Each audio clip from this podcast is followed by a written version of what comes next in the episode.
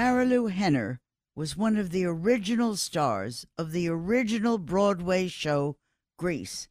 It opened back in the Stone Age, and it is now sliding back again in our pandemic age.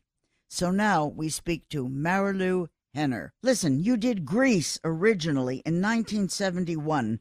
Your original job, it's coming out now. How did you get the original one in 1971?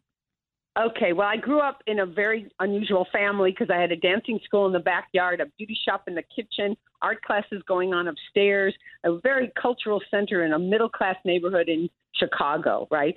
And uh, because I was part of a dancing school, people would call and say, "Oh, we need 12 kids for the King and I." And it's like, "Oh, pick me, pick me. Two kids for South Pacific. Pick me, pick me." So I got involved in Chicago Community Theater. And what happened is when I was 15, I did a production of The Boyfriend, and there was a guy there, Jim Jacobs, was over, you know, 10 years older than I was, and we became friends. He was a real character. He was writing, uh, working at an advertising agency, writing, you know, junk mail and little ads and stuff.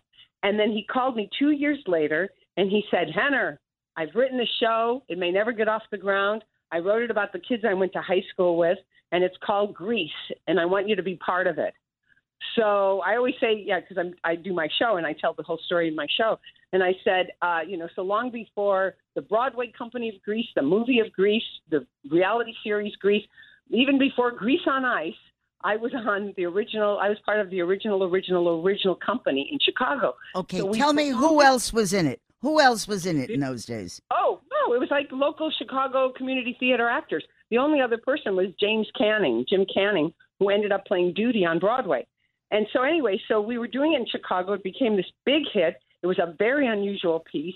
Uh, my mom wouldn't come to see it because I said F you in it seven times. And she was, Mary, I don't care if you take your clothes off. I just don't want to hear you swear, you know, because it was raw and it was gritty and it was very dark and you know, mostly book and you know, all kinds of scenes.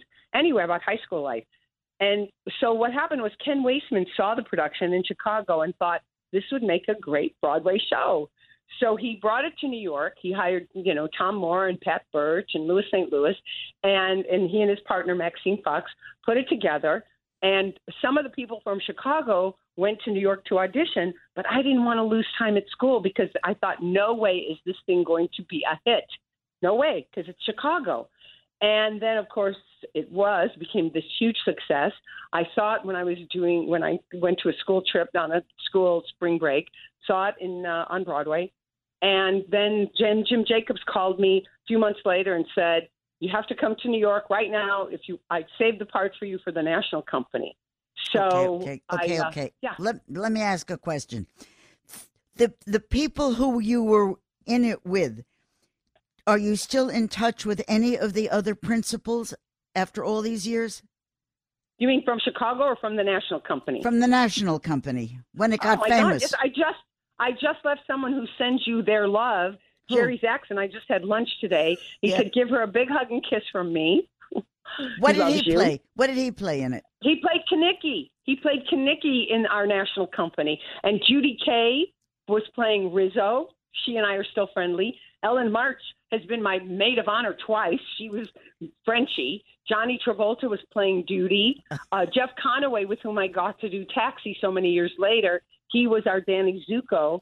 And rehearsing with us for the London company was Richard Gere. And Oh, I did a my. Oh, my goodness. Too. I know. I Oh know. my goodness, they all became famous. So you're in touch with everybody. Yeah, pretty much. What was your Yeah. salary then? What was your salary then? Three hundred twenty-five dollars a week. Okay, so How tell about me. that? I, but I had no agent. I didn't have to pay an agent. so I went Mazel on the national. I did the national company, and we went to. I, I did it in order for people the other day. we went to Boston, Philly, New Haven, Baltimore, Pittsburgh, Columbus, Indianapolis, Washington, Cleveland, Toronto, Cincinnati, Denver, um, Detroit, Cincinnati, Denver, and then Los Angeles, and then back to Chicago. Okay, listen, the Disney film is coming out again this summer, isn't it?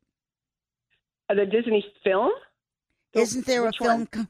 Aren't you doing a Disney film this Yes, summer? Yes, I am. I thought you that when you said coming out again this summer, I thought it was like No, another no, no. Um, no, Tell no, me now I'm what doing you're doing.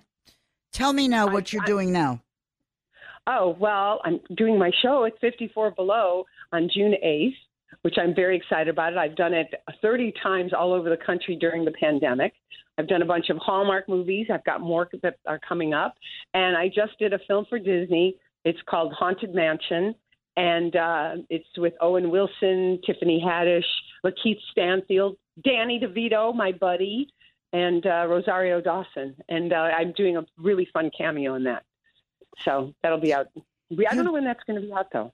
You just did Feinstein's, didn't you? Yes, I did. I did a Grease night. I'm doing another Grease night uh, June 6th with a lot of the original people, and I'm um, doing uh, my my own show on June the 8th, which has just been getting great reviews. And I'm What do you mean with the it. original people? You're not getting Richard Gere to schlep down and no, do it. What, what are you Richard. talking He about? wasn't the original. Carole Demas, Yeah. Ilene Kristen, James Canning, um, yeah, uh, Marya Small's doing it. Uh, you know, Bob Garrett, who played Teen Angel, a whole bunch of people from that company, Ray Demas, Judy Kaye. Oh she yeah, does the 11 yeah. o'clock number. She's going to sing um, Worst Things I Could Do. And also Ellen March, who played our Frenchie. So, yeah, a bunch of us have gotten together. We're going to put on a show, although, you know, tickets are scarce. So you better, like, get in a waiting list if you want to see it. But, Okay, yeah. okay. Before I get on a waiting list, tell me about. You also did Roxy in Chicago. When was that? 408 performances. 408 performances. My first performance was June 24th, 1997. My last one in New York was March 22nd of 98. And then I opened uh, July 6th in Las Vegas and then did it over the, the holiday season. I did it all summer and then did it over the holiday season. So 408 performances of Roxy. Did you ever blow a line? Mm, You know what? I never make the gag reels because I have this incredible, this unusual memory, and so I, you know, it was kind of like sad that I didn't make the gag reels at Taxi. So, meantime, in all of the work that you're doing, how did you have Mm-hmm. time to knock off three husbands? Ah, I didn't knock them off. I'm still in my third and final. Oh, But you know, well, you, okay. you sort of amortize your time over the.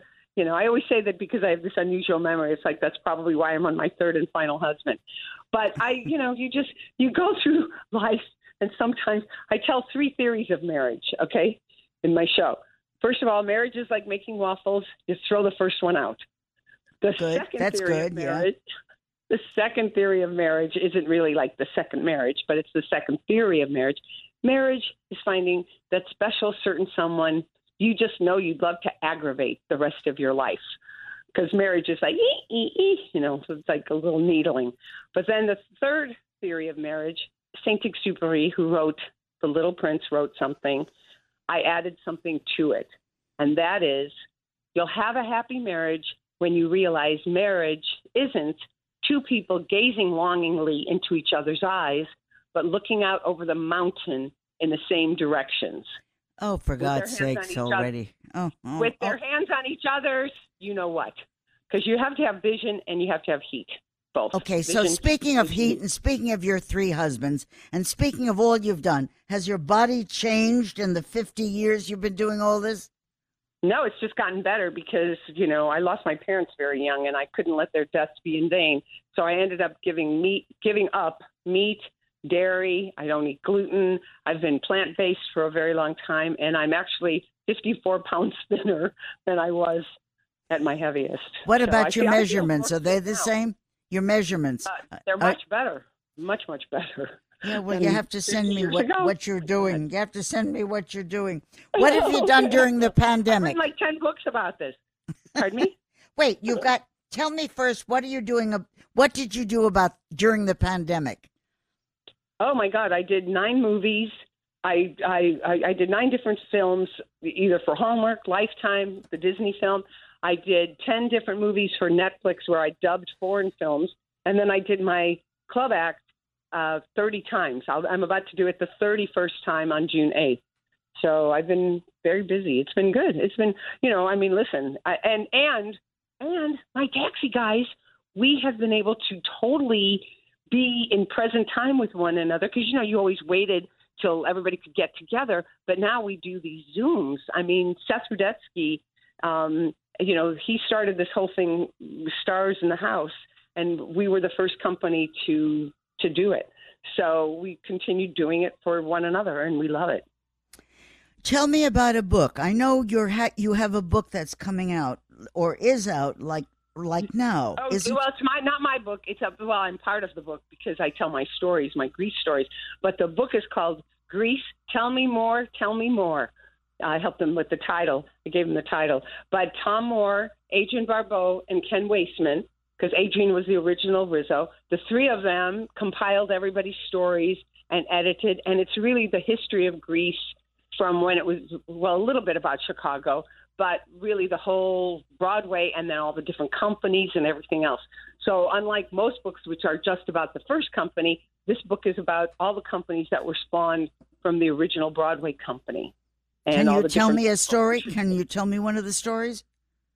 Um, sure. I mean, I tell, you know, there's one story that's a harrowing story from one of the bus and trucks where they almost had a plane crash. So that's like a lot of fun.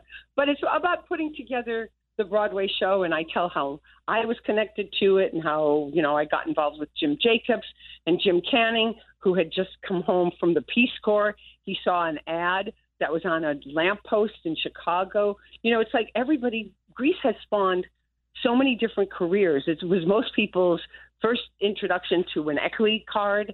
And so you got all these great people telling stories about their involvement with Grease. I tell you the truth, I have loved talking to you, Marilyn. You're delicious. Oh, thank you. Thank and you. I feel the same way.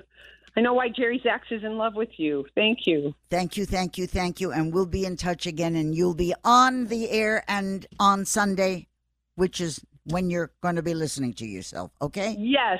And I hope you come to see my show at 54 Below on Wednesday, June 8th. I certainly will. Thank you, honey. Okay, Doc. All right, Bye. thanks. Bye. Bye. This is Greg Kelly for Priority Gold. What does it mean to be America's precious metals dealer? It means that you're in touch with the hearts and minds of those who love this country, value our freedom, and want to protect the future. Priority Gold is that precious metals dealer. They've helped thousands of Americans back their retirement with solid gold and silver. Call Priority Gold at 888-506-6439. Receive free shipping, free storage, a free investment guide, and one of the best purchase experiences in the industry. Call now or go to prioritygold.com.